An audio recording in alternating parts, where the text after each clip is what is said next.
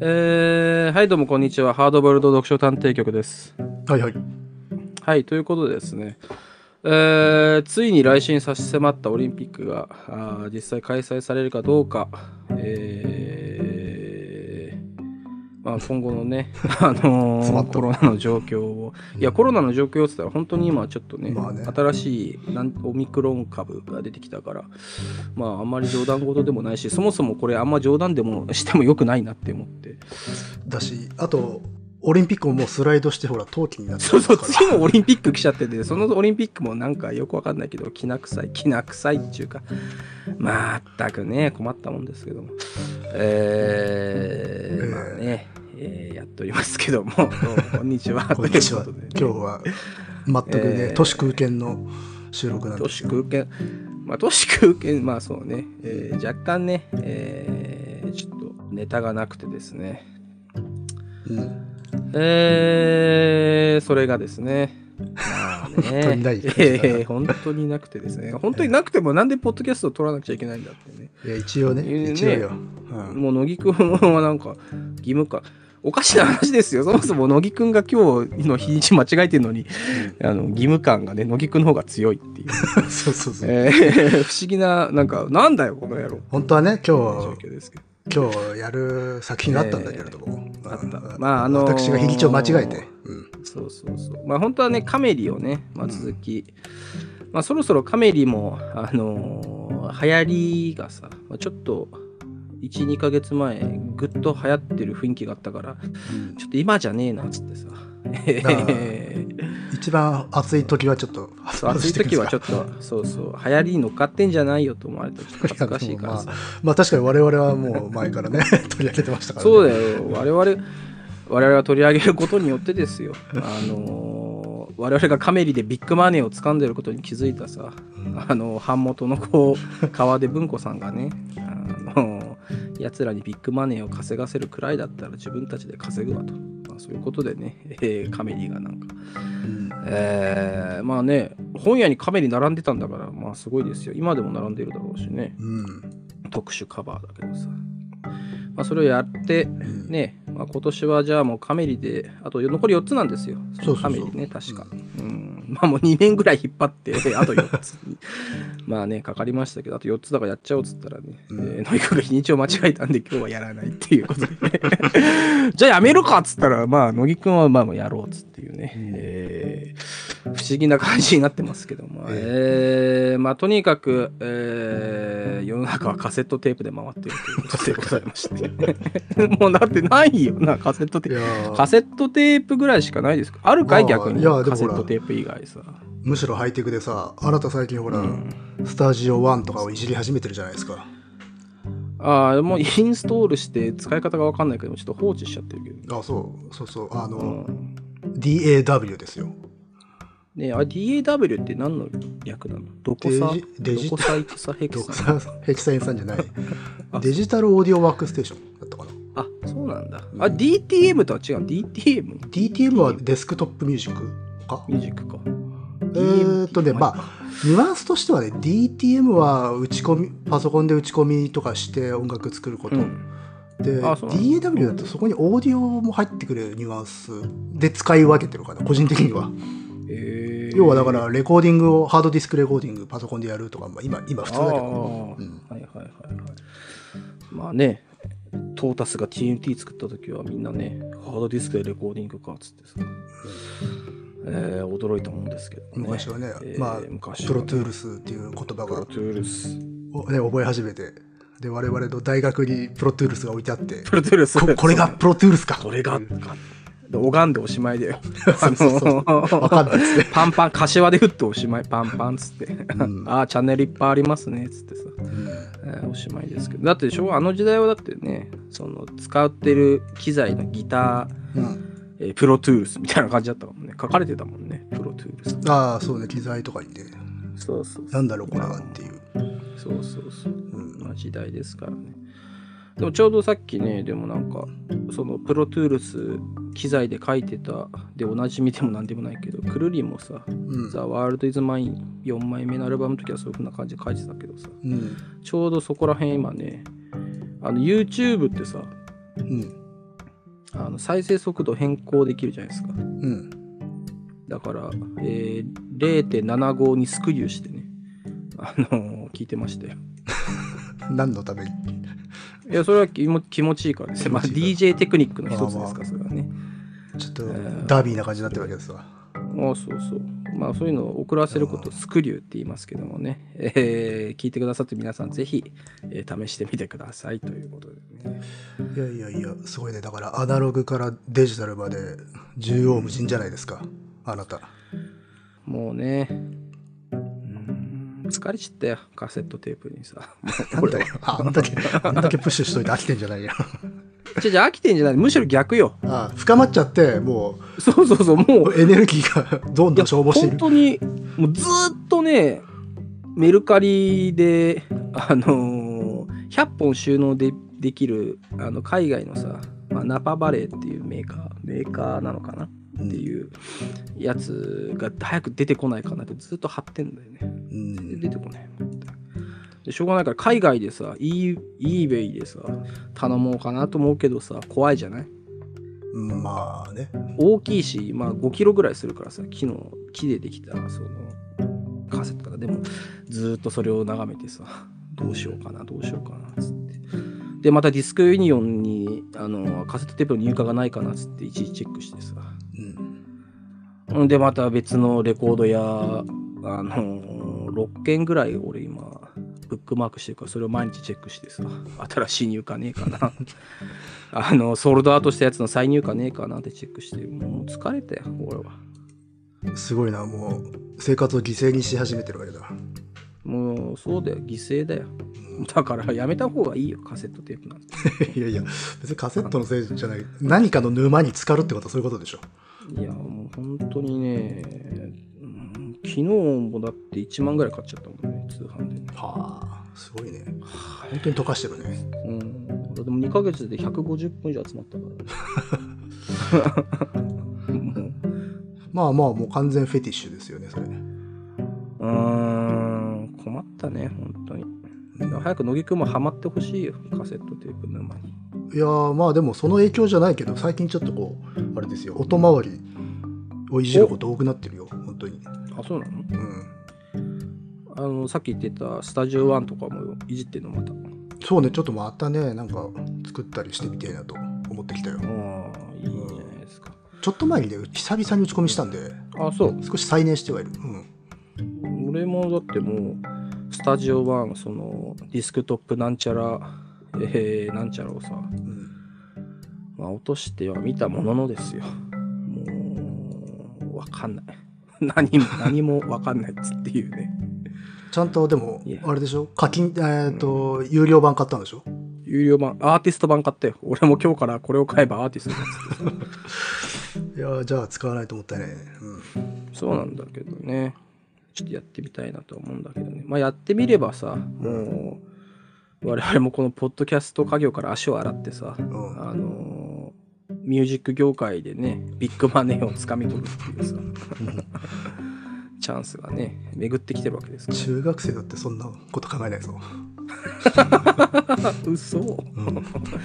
中学生今ベンチャーズのコピーパンツやってビッグマネー掴もうとしてんじゃないの違う電でけでけでけじゃねえんだからさ違うのかいやないほやいんまやいかいやな中学生は今あれなんじゃないゲーム実況とかをえーやろうかどうか画策してんじゃないの、えーゲーム実況なんかやったってさだってずっとゲームしなきゃいけないじゃんめんどくさいよいやーまあね今時でも DTM ともなかなか言わないか当たり前のように使ってるからさ、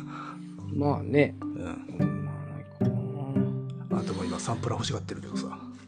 うん結局でもサンプラーもさ転売やだから難しいですよサンプラー買うとさ、まあ、赤いの NPC でも一番エントリーでも8万9万ぐらいするじゃない8えーそうね赤いの NPC は高いからねうんでそうするとさ9万あれば、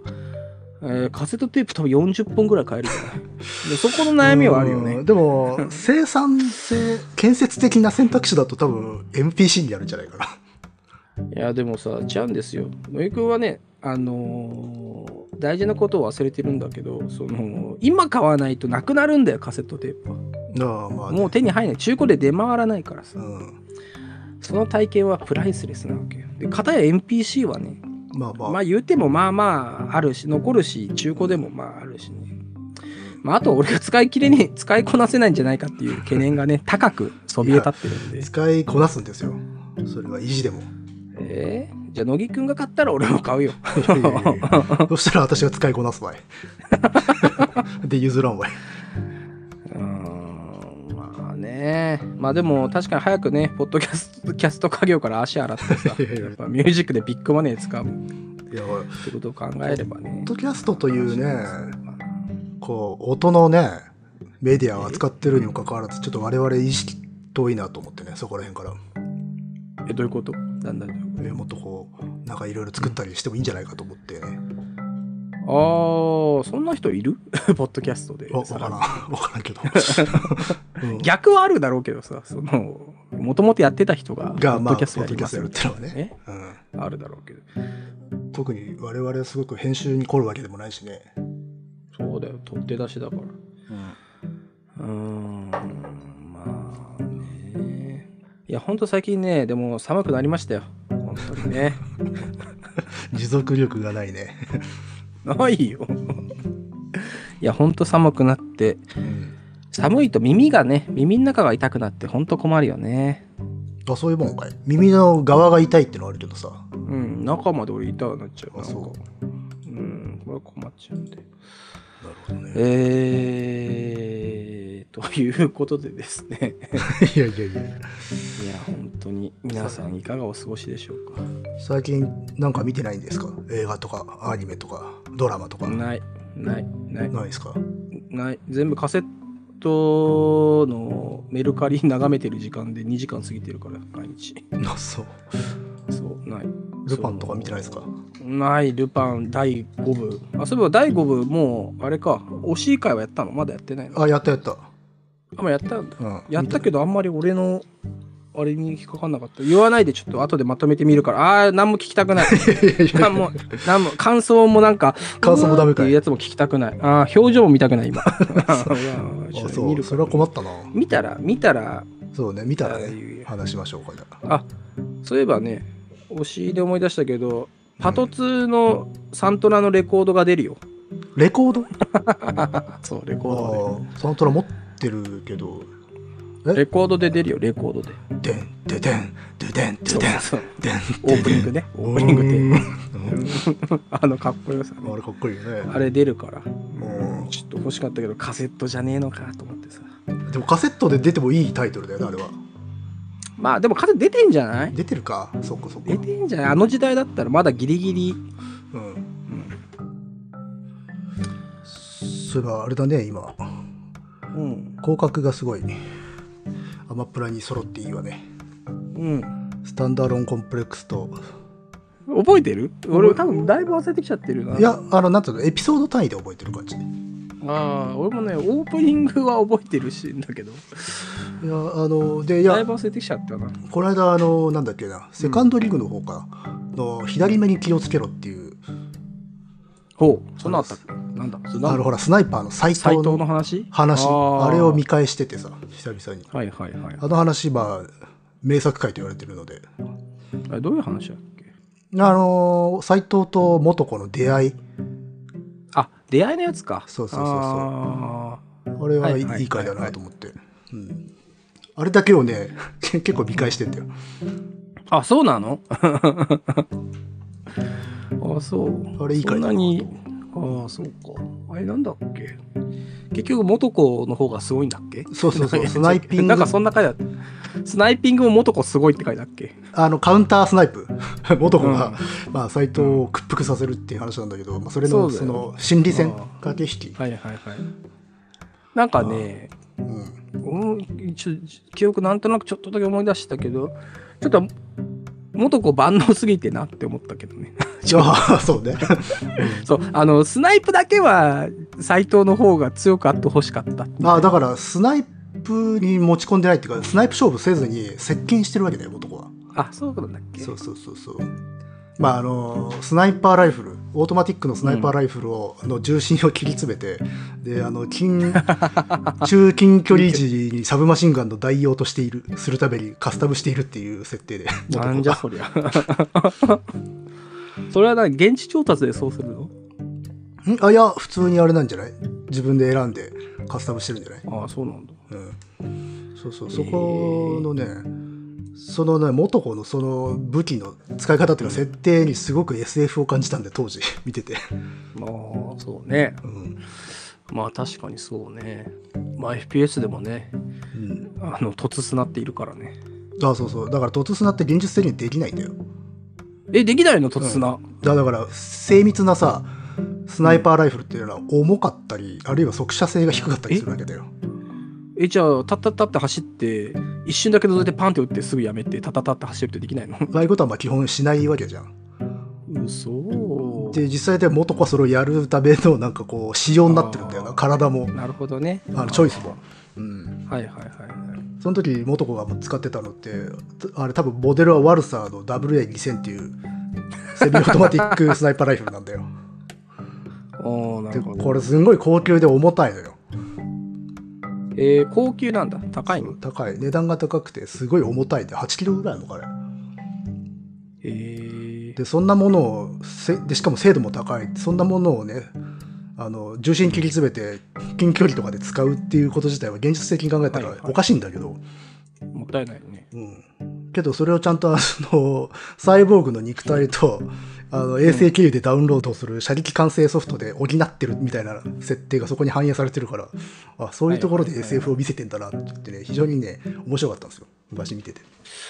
ああ、そっか、んおセカンドギグだっけうん、セカンドギグか。もう見ようかな、もう一回ね。まあねいやあのシリーズのそういうところがねうん。そういうところに SF 感あったよねっていう話をしたかったうん、確かにね。あのーネットとかうん。電脳世界とかっていうよりかは実は道具をいかに使うかってところに結構細かな設定があってっていう、そうね。うん、で原作の時からあったからさそれうん。2になっあの原作2になってから2あんまりよく分かんなかったけどねそのミイラが完全栽培いっちゃったからでしょ完全サイバそうそうそうーしかも神道神道ですみたい まあ、まあ、あのーちょっとあれねオカルトというか、うん、なねまあまあもともとそういうの近いだかかららねただ全面に出てきたっていうところだよな、そうそううん、でもなんかああいうネットかけるオカルティズムって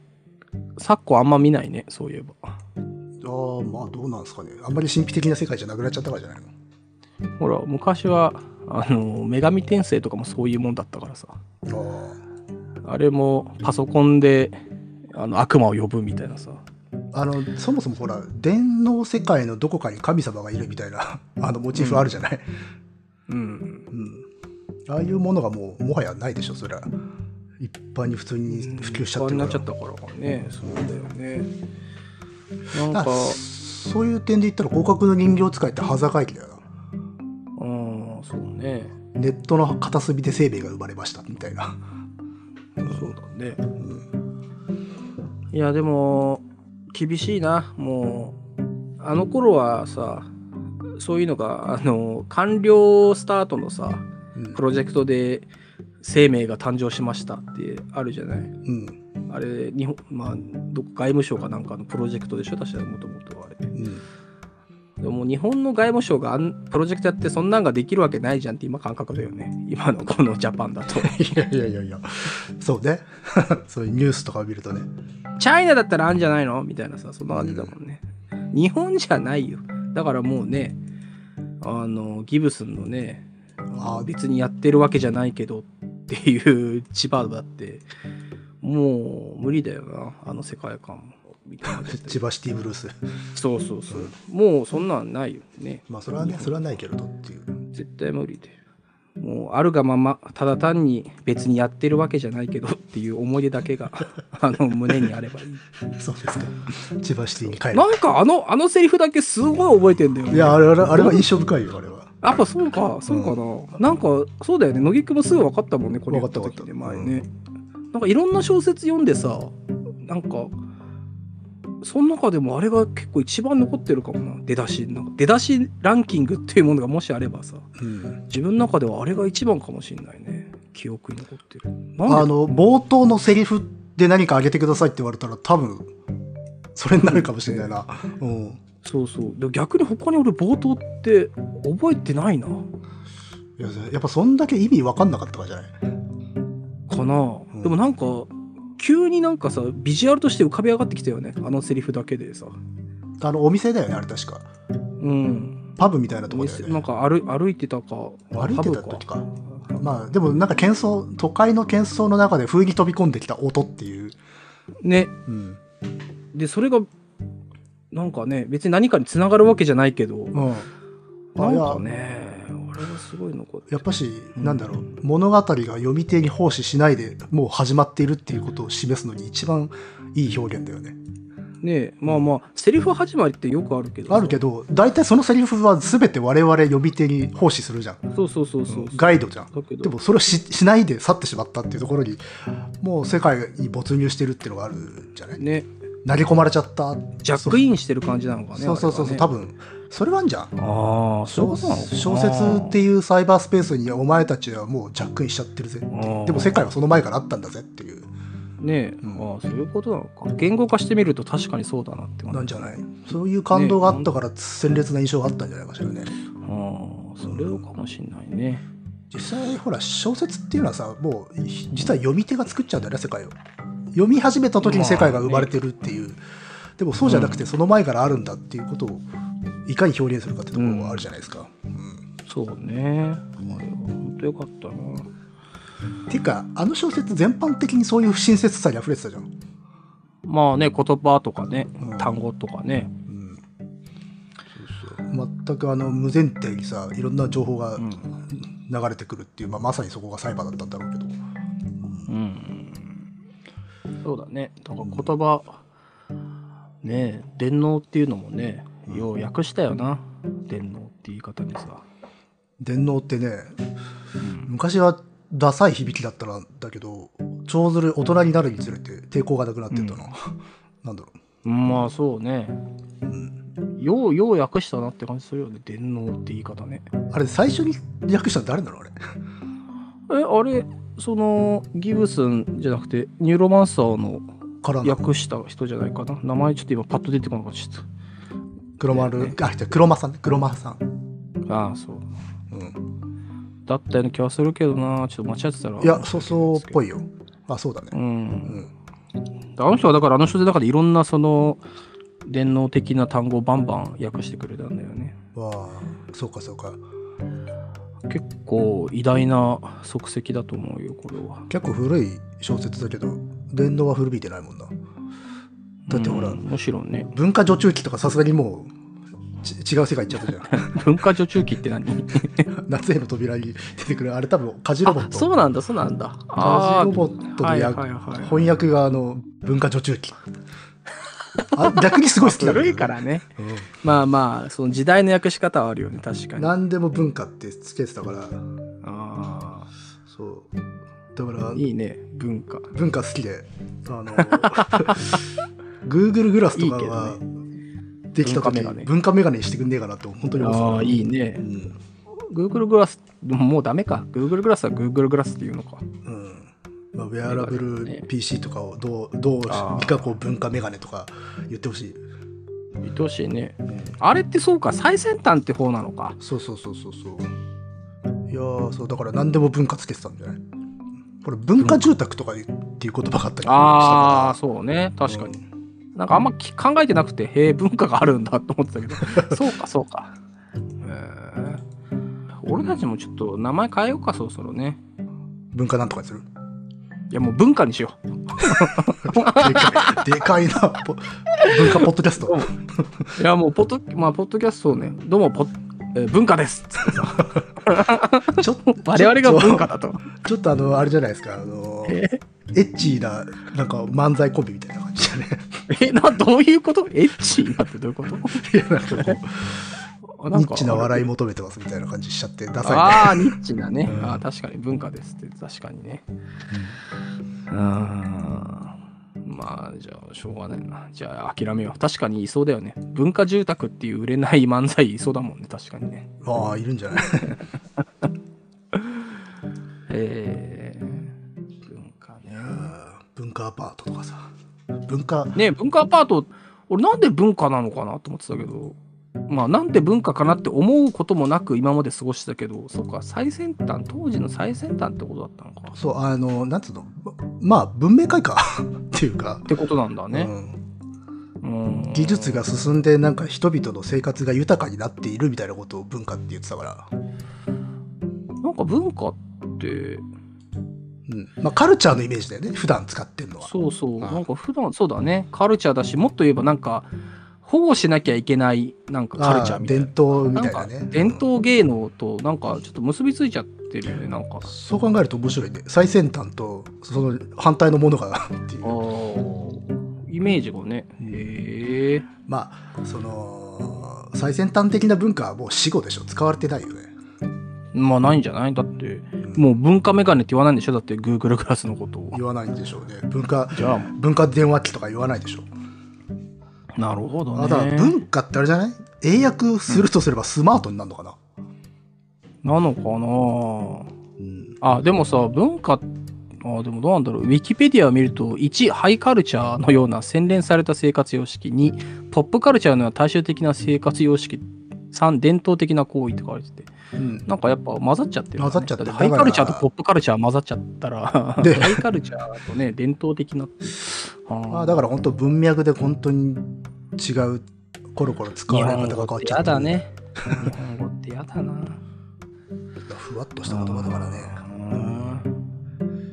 いやいやいややっぱちょっと、我々ね、のポッドキャストもそろそろ文化っていうものに対してさ、うんやっぱりちょっとアプローチをしていかなきゃいけないんじゃないかね、そろそいろ。やいやでもずっと読書というね文化の話をしてきたじゃないですかまあ、今の文文化はどの文化なの あのポップカルチャーなのか、ハイカルチャーなのか、伝統的な行為なのか。今のってこれ我々どうやってるこそとう今言った今乃木くんが言った文化とは一体これサブカルチャーなんじゃないですかねなるほど いや文化的だなうんカルチャーってでも恥ずかしいよねちょっとね言葉としてはね、まあ恥ずかしいようんカルチャークラブぐらいじゃないカルチャークラブはちょっと恥ずかしいよ俺は あもうカマカマカマカマカノミ あれレオン言語のニュアンスを分かってないんだけどあれは何一周回った感じで使ってたのかないやドストレートに恥ずかしい感じで使ってたんじゃないあそうなのわかんないけどカマカマだからまあ、カエサルはあれだけどねあの頭にカルチャートークってついてるけどねうわーやってんじゃん、乃木 くん。乃木くんやってんな。 おいおい、やってんじゃねえかよ。 えーっと、そういえば俺本読んだんだ、最近。やっと思い出したわ。面白いの読んだんだけどさ、うんどこにあるかわかんねえんだよ。またかいいや、よ読んで、もう読んだなーっつって、ポイって投げちゃったからあのー記憶だけで話すとさ、うんえーっと、モンテレッジオの、えー、モンテレッジオ。モモンテレッジオ小さな村の旅する本屋の物語かいあ、それです。おうちでようこそ。これ話してないよね。話した話してない話してないよね。えー、まあ私もね、えー、まあ本が好きですから、まあ本屋のね、話なんてのはまあ好きなんですけど。うんまあなんかこれイタリアのね、まあこの内田洋子さん、うイタリアで、まあ新聞記、新聞記者、えーちょっとその辺今手元にないんであれですけども、まあまあそういう記者の仕事されてて、えーで、まあイタリアで、どこだったかな、ベネチア。ベネチアに住んでた時に、まあそこに、まあ古本屋があるらしいのね。うんいい感じの古本屋のさ。で、そこで、まあ、店主もいい感じの若い人で、まあちょっとした、例えばなんか、えーまあ、出版の方で、えー、とベネチアの地下、まあ、下水についてちょっと記事を書いてくれって言われたら、まあ、その本屋に古本屋に行ってそういう本はあるかっていうとさっと出てくるみたいなさ、下そ水れがの聞いたすごいねそう、下水について。うんそうそう。で、それもね、いい本らしかったよ。その、ちゃんと論文、論文っぽい感じだったけど、歴史、その下水のね、えー町の歴史から下水の、あのーいろんなね、えね歴史成り立ち変遷うんそうそうそうそうだけどちょっとうーん難しいかなっつって1日経って次の日ってやっぱ買えますっつったらもうなかった買われちゃったっつってさおだーからそれぐらい、あのーついてるお客も、まあ、割とハイブローなさ本当に本が好きな人たちがついて、いい本屋でででなんかねその、えー本屋の先代の話を聞いてみたらそのモンテレッジオ出身だみたいな話になってうんでそのモンテレッジオっつうのが、えーその村、まあ、もう今は過疎化して村って言ってもすごい集落ぐらいちっちゃくなっちゃってるらしいんだけどその村の住人のほとんどがねあの本の行商をしてた村なんだへっていうのよね。なんだそれはっつうことで、まあ、この内田洋子さんがその村まで行っていろんな、そえうー交流をするって話えなんだその設定がもう物語だなもう、でしょだからそれなんだよと思ってさついついねあの読んもう一気に読んじゃったけど久々にねうん面白かったけどねなんか、まあ、その村に行ってさまあもう、まあ、さっきも言ったけどかそっちゃってるけどまあちょっとえー、なんつうのかなあの山のうんまあ山の中にあってさちょっと関所感もあるんだよねそこね関所まあ関所っていうかまあちょっと今のは ちょっと本手元にないから何とも言えないんだけどさうんまあ白なんかねまあ城壁があってそこがみたいなのだったような気がするけどなかったらごめん、えー、でなんかねでもともとは石を売ってたらしいのね石をえその山から切り出した石をあね、ーつげ まあつげじゃなくてね本当の石屋さん、ね、本当にちあゃあいんうとしたやつね あの、えーで、で、行きはその石を持って、で、帰りはその空いたカゴに本をさ、道中で、まあ、買っへて、ー古い本を買って、それをまた売ったりしてるみたいなことやってたんだけど、そのその本の方が、あの、メインになってきて、そうそう。だから、あのーまあ、冬になると帰ってくるのか。だから、春になまあ、冬か。冬になって出ていくのか。まあ、どっちにせよ、その、季節の変わり目になってくると村の男たちがあの本を背負ってねうんもしくは本棚を馬に引かせてうんあのイタリアに散ったらしいよ。とできすぎてんなそれないやそうそう石ををだって本に変えてんでしょ石を本に書いてある。うん、だから 石を本に変えてっていうもう物語自体が眼蓄ありすぎるだろうっていういやそうそうそうどうすんだこれと思ってさ こんなん実は物わ語かんない溢れすぎうんなんだけどでもうんそれがずっと続いてうんだからまあ当時だと例えば白金本とかもさ、まあ、わい雑な本とかも、うんあのーそういうネットワークでさこれが売れそうだっつって言ったりまあわい雑なんだけじゃなくて政治的な本ねあーもうまあじゃあち発ょっと禁されてるやつもアンダーグラウンドな流通を支えてもいたのかそういうところもあったみたいねあーもちろんそうじゃないメインとかもあったけど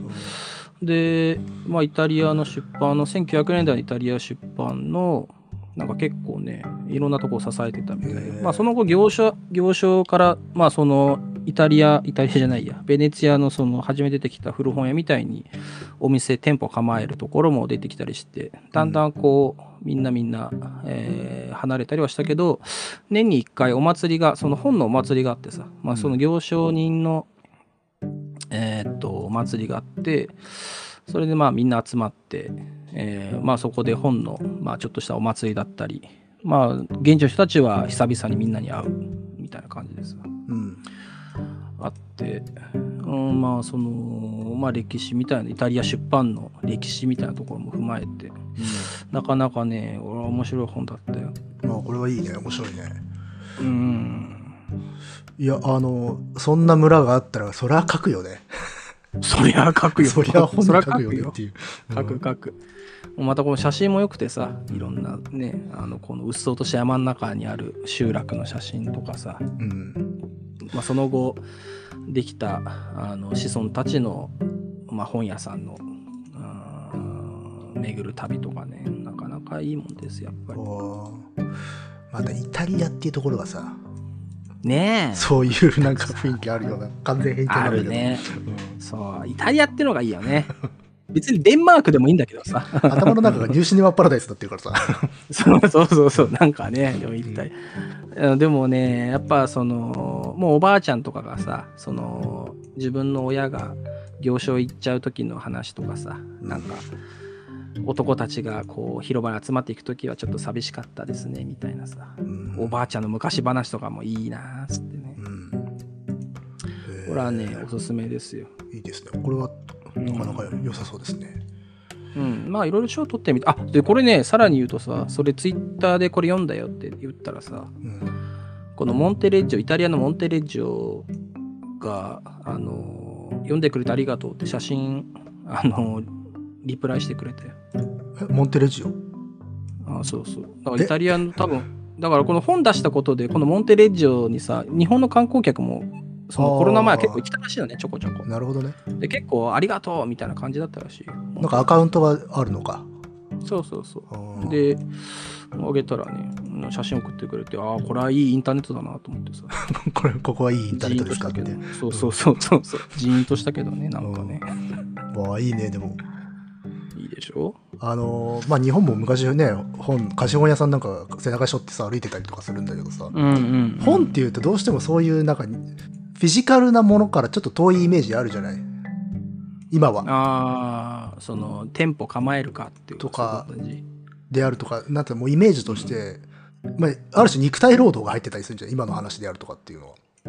ん、そうだね。でも本当はそういうもんなんだっていうさ手触りみたいなものが感じられなくなってきてるよね、今はねまあ、もう Kindle ですから ね。そうそう私そなんうて だからあの本背負って歩いてる歩いて売るみたいなのは、なんか業態として伝統としてなんか残ってほしいなとは思うけれどままあね、まあそれもやっぱり男はつらいよの映画が終わってそもうだなう伝えれたんじゃないこの世そうかからそうかあれがあれが最後のさまあ映画の中だけど最後のね本の単価倍だから、でもあまああれをまあトラさんは別に多分現地で買ってるからあ まあねの別に行商してるわけじゃないんだけどさまあでもああいうねううんんのはねうんしかもそれがさ石だっていうところがすごい象徴的だよねうん石というさねなんか肉体労働のなんか一番なんかこうそうソだねリッドな表現形みたいな形があるじゃない、うんいやーでもなんかねいや俺はでもちょっとできすぎできすぎてるっていうのも変だけどてるいやわかるわかる例えばこれ創作でこういうアイディア出されたらちょっとロマンティックすぎやしないかって言ったりするとねえちょっとねまあまあそれをそれでね読みたいなとは思うけど、思うけど、まあ、リアリティがあるとは思わないよねうん、でも実際リアルなんだよねリアルなんだねだから面白いなと思ってこれがまあ、まあ、神保町みたいにさ本屋が集まってますだったら、うんまあ、他の国でもあんのかなーってさ、まあ、思うけどさあー行商本の行商人でそういうのがあるのかと思ってねうんししかもそのアンダーグラウンドも担ってたってところがまた熱いよな熱い熱い、うんねだからでもやっぱ生の声がさその行商のネットワークで実際のお客さんから生の声があるから、うん出版社普通のちゃんちゃんとしたっていうのも変かまあその普通のね、えー禁止本じゃない出版社の人たちもまずこの人たちに売れるかどうか聞いてそれからなんか出版を決めるみたいあなー会議も会議もあったらしいよ、なるほ集どねまっての会議がうんまあ、なんかちょっとし前のあのミックステープの世界観にも通底するような話だなスストリートっていうか現場ね、うんああそうね確かに現場感そうそうだからまあ面白いなと思ったけどねまあだから文化的になることによって現場が遠のいてるっていうのはあるよねで特に顕著なのはこういうテキストとかだったりするんでしょうね、そうねでもなんかそんなイタリアでもやっぱり今では本が読む人がいなくてみたいなことを最後書かれててああれだったよあと本屋もだから結局1900まあ戦争前かな第一次世界大戦ぐらいの時は結構ねこの行商モンテレッジオの人たちが各、まあ、イタリアの町に本屋を作ったり出版社作ったり、まあ、流通になったりとかやってたんだけどだんだん縮小して今では結構数えるぐらいになっちゃったみたいなねああなんか悲しさもあったけどねそれはどこもそうなんでしょうねねで、えー、アマゾンが 倉庫でバイをしてるから みたいなこと書かれててまああー確かにねみたいな Amazon の口座かどこも一緒なんだなそうそう だからまあどこまあそうだよなと思ってねまあそれを今えー倍にしてるから俺も何も言えねえなと思っいてやいや、まあそうですよ。まあそ、それはそれ、これはこれってとこあるからな。まあまあそうなんだけどまあ確かにねみたいなねう思ったりはしたけどでも、アマゾンはアマゾンで、なんか倉庫から直に送られてくるっていう感覚はちょっと、まあ いやうーんまあうーんなきまにしもあらずあだけど、うーんまあでもねそこにロマンはないからねなかなかで伝票がベーって出てきてさ、ガーッそうそうそとう誰かが走ってってガーッ、取って。そうそ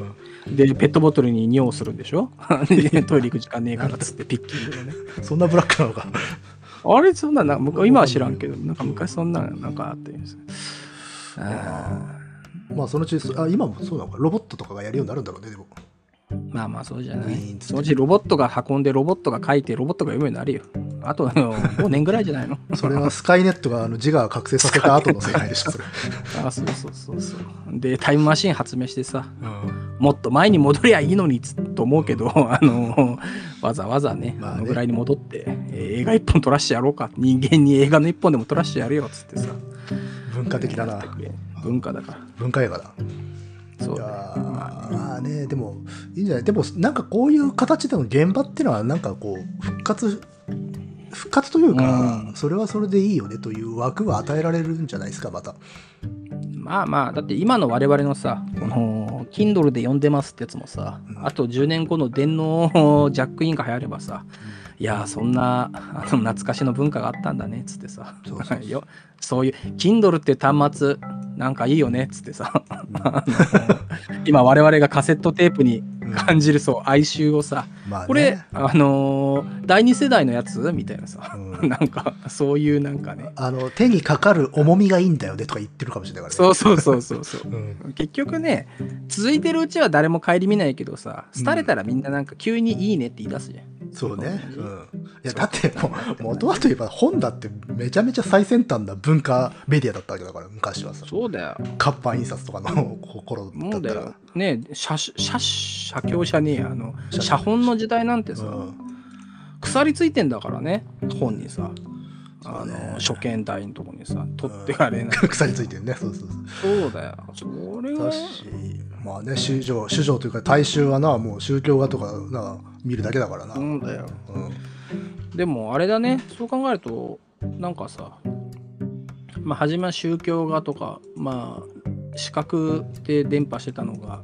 活版印刷やらなんやらで、まあ、みんな文字読むようになってうんで今の現代になるとまたなんかさ、まあ、映像中華うんなんかね文字読まなくなってるからだんだんなんかあいやあるねそういうのがね文字はでも、読んでるんじゃない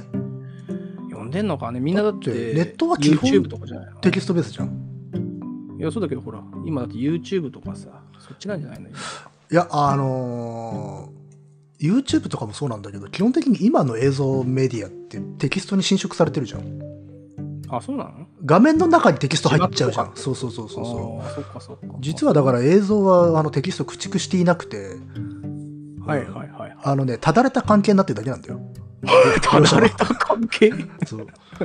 どういう よ要はおお互いのその弱いところを補い合うために抱き合っちゃってるようまあな状まあ態いじゃんいことだよねまあ、あと10年ぐらい経てばもうテレパシーだからさもう絵文字って懐かしいねっつってさいや映それ像懐かしいねなんか50年前の人たちはもう2000年ぐらいにはそれできてると思ってたんだけどね多分いやでももうそろそろできんじゃないの本できるのかね当にできるでしょまあなんかなんだっけ頭の中で思い浮かべてる視覚イメージをおぼろげながら形にするみたいな実験をやってるよねそうそうだけどもうどうなるんだろうね映像で伝えるのかなもう直接なんか概念をもう叩き込むのかなただいやわかるただそれはあれなんじゃないそれこそあの広角の世界で散々言われているけれどそれをちゃんと変換して整理するためのデッキみたいなものが必要になるでしょうあーそうかね、うん確かにあれだもんね、ほら、白政宗も欄外、あの、広角の欄外でさ、基本的に電脳世界を視覚化する必要はないって書いてるからね。あそういえばそうだっけそうだよね視覚性しない漫画なので書かざるを得ないみたいなこと、確か書いどっかに書いてあった。まあでも確かに電脳ネイティブじゃないとそれ受け入れるのにインターフェースが必要なんだろうねなるし。それかビジュアルなのかなんなのかわかんないけどあ、だからそれ整理するとか、受け入れさせるためにビジュあの、視覚化する必要は多分あるけどね。統合しないといけないっていうイメージはでもね、赤ちゃんの時から電脳刺さってれば別にあんま関係ないかもね。別に視覚っていう方向とかうね。んいいなあその世代はね。本当に。いやそれはそれで教習に浸るんじゃないのやっぱし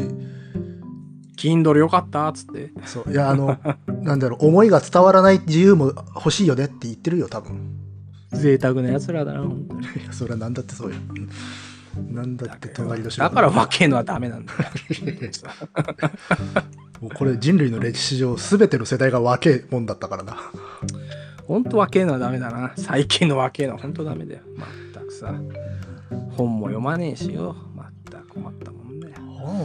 じゃあ、じゃあ、おっさんが読んでるかっつうと、 じゃあ、おっさんも読んでないから、そんなまにあ、読んでないでし結ょ局人類がダメなんだ。まあ、人類今ダメだからね。 今、人類がダメだ。まったく。文化を、軽んじ、文化をね、やっぱ分かってないよ。文化注文を。まあ本は読みすぎてもよくないんじゃないですか 知らないですけどいや、本なんか読みすぎだってしょうがないよ、あんな。あのバカでもめくれはめんだから。すごいそれえいやいやいやいや、そうだ。いや、自分のことを思うと本当そうだなと思うけど。何のさ、あのー言葉も漢字も覚えてないもの。あいやでもでもそれは大事なことで自分もあの本読んで頭良くなってると思ったことなんかないよ いや、でも乃木くん、頭は良くなってないかもしれないけど、あのーナチスについては詳しくなってるから。いやそれはだから情報が入ってるだけの話なんだ よ大丈夫、大丈夫。うん大丈夫だよ、乃木くんは大丈夫だよ。荘園について詳しくなってる。たくさんの情報が頭に入るっていうのはそれで頭良くなってるっていうことではないからねうん まあ、そうなると、ほら、あ頭良いとは何か論になっちゃうからさ。まあねそうそう、でも乃木くんはなんでうん、荘園覚えてんだっけ街中とか知らねえ街を歩いてる時に電柱見上げて昔の地名見てああ荘園由来だなってなった時にそこの街を歩くことさえももう観光になるっていうさ そういう実利性もあるわけですよ、実利、実、実利とはっていう。まあそうなるわ。旗からしたらそんなの全然楽しくないんですけどね、終わりだ趣から。味ですから。そうそうまあ趣そう味ですから。まあ要は、だから、なんか別にどんな変な理由でもいいから何か他の活動に結びつくといいんじゃないですかねっていう。ねその覚えたことは。うん。まあもちろん役に立たないけれど覚えとくっていうことは悪いことではないけどね。うん。そうだよ。やっぱ無駄が一番いいですから、やっぱ本を読むってことはやっぱ素晴らしいことですからね。まあそうですよ。いや文化っていうのは非常に高尚な無駄をいかに味わうかと文い化、う。文化こそ、えー、あれですから。まあ我々も早く文化でビッグマネーを掴んで ね。えー、あれしたいですけども。まあでもいいじゃないですか。あの、何冊読んでも頭良くなった気がしねえっていうのはすごくいいスタンスじゃないですか。スタンスならいいんだよ、乃木くん。スタンスだったらいいのよ、私もね。まあ本気でなって本ねえ当だだから。 本当になってないんだから、これは大変なことだよ。そうか。いや、な、そうだよならないって。そんな、そんな簡単には。いやでも期待してたよ俺もさ本をいっぱい読めば 頭良くなるし文明開化の音がするんじゃないかなと思ってさ叩いたらね、ううんま、ないよ実利がだから本読むのは無駄ですよこんなん趣味にしなきゃよかったよ本当にん。ああ、でもいいね。ななんだんよか、そのね、自分の趣味に呪われるっていうのは本当に素晴らしいことだと思うね。いやほんとそうだよだって本なんかあったってしょうがないんだからただ単にあの自分の寝るスペースをさ阻害されるだけであんな邪魔くさいで、そこにさらにテープも入ってきちゃったからな。いやそうだよほんとテープも邪魔くさいわ何なんだこれうん、そう、呪いに浸かるんですよ。趣味というのは。怖いなって思いましただからさいやでもあれじゃないうん。例えばさ水泳が趣味だったらこんなに物にさあ、まあね。物は増えないからね。そうでしょ、うんだから俺も水泳にしときゃよかったよ海パン買うだけじゃん海パンなんてさ100枚買ったってさまあまあまあ。別に圧迫はしないね。部屋タンスにしまえるようん部屋をこんな目にしなくて済んだよ今踏み場がないんだよ俺なんて腹立ってきたあなた結構切実だよね、そ袖に関しては昔から。 そうだよほんとでもすげえ、でも説得力があるよね。本当腹立ってきた俺は今話 に。もうしててすげえ邪魔な、邪魔でしょうがねえんだけど集めちゃってるっていう業だよ、それ。いやだからす失敗したよねでもあなたやめないわけじゃないですか。やめれないわけじゃないですか。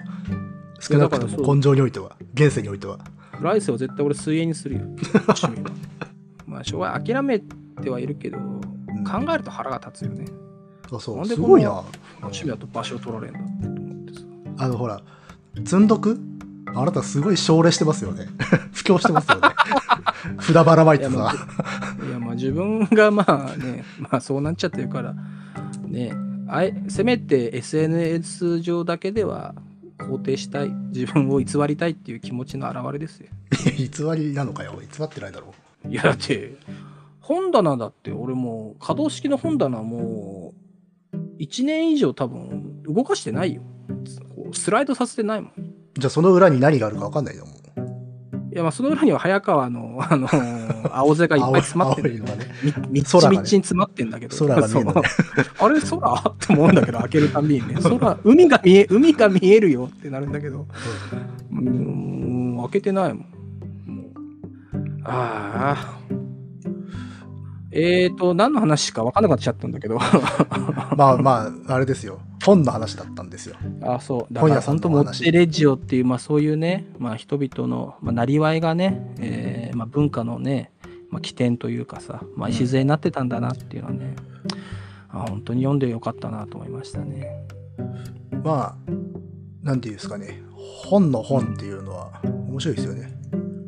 まあね、本の本、本屋の本面白いですよ。うんあー特に、これであれじゃないの格好はついたんじゃないの格好ついたと思うよ。まあね えーだから我々あもれでポッドキャストをカセットテープに落として、で、うんあの神社の境内でご座引いて売りましょうよう。ん。いや、本当そうですよ。銀座のデパート行けば2000円、3000円くだらない代物を今日は1000円だっつってね。工場ちょでっと乃木そうで通りか通りかかった乃木くんが「それ1個くれよ」っつって さ桜ネットで見てネットですごい流行ってるやつだろっつってさあの買って「あんちゃんいいねいいね」っつってね、えー売って いやそういう、えーそういう世界も必要ですよ。うん、片隅には、 片隅にうんたまにそうそう全部をやる必要はない、うんかたまにそういうのをね味わいましょうよ。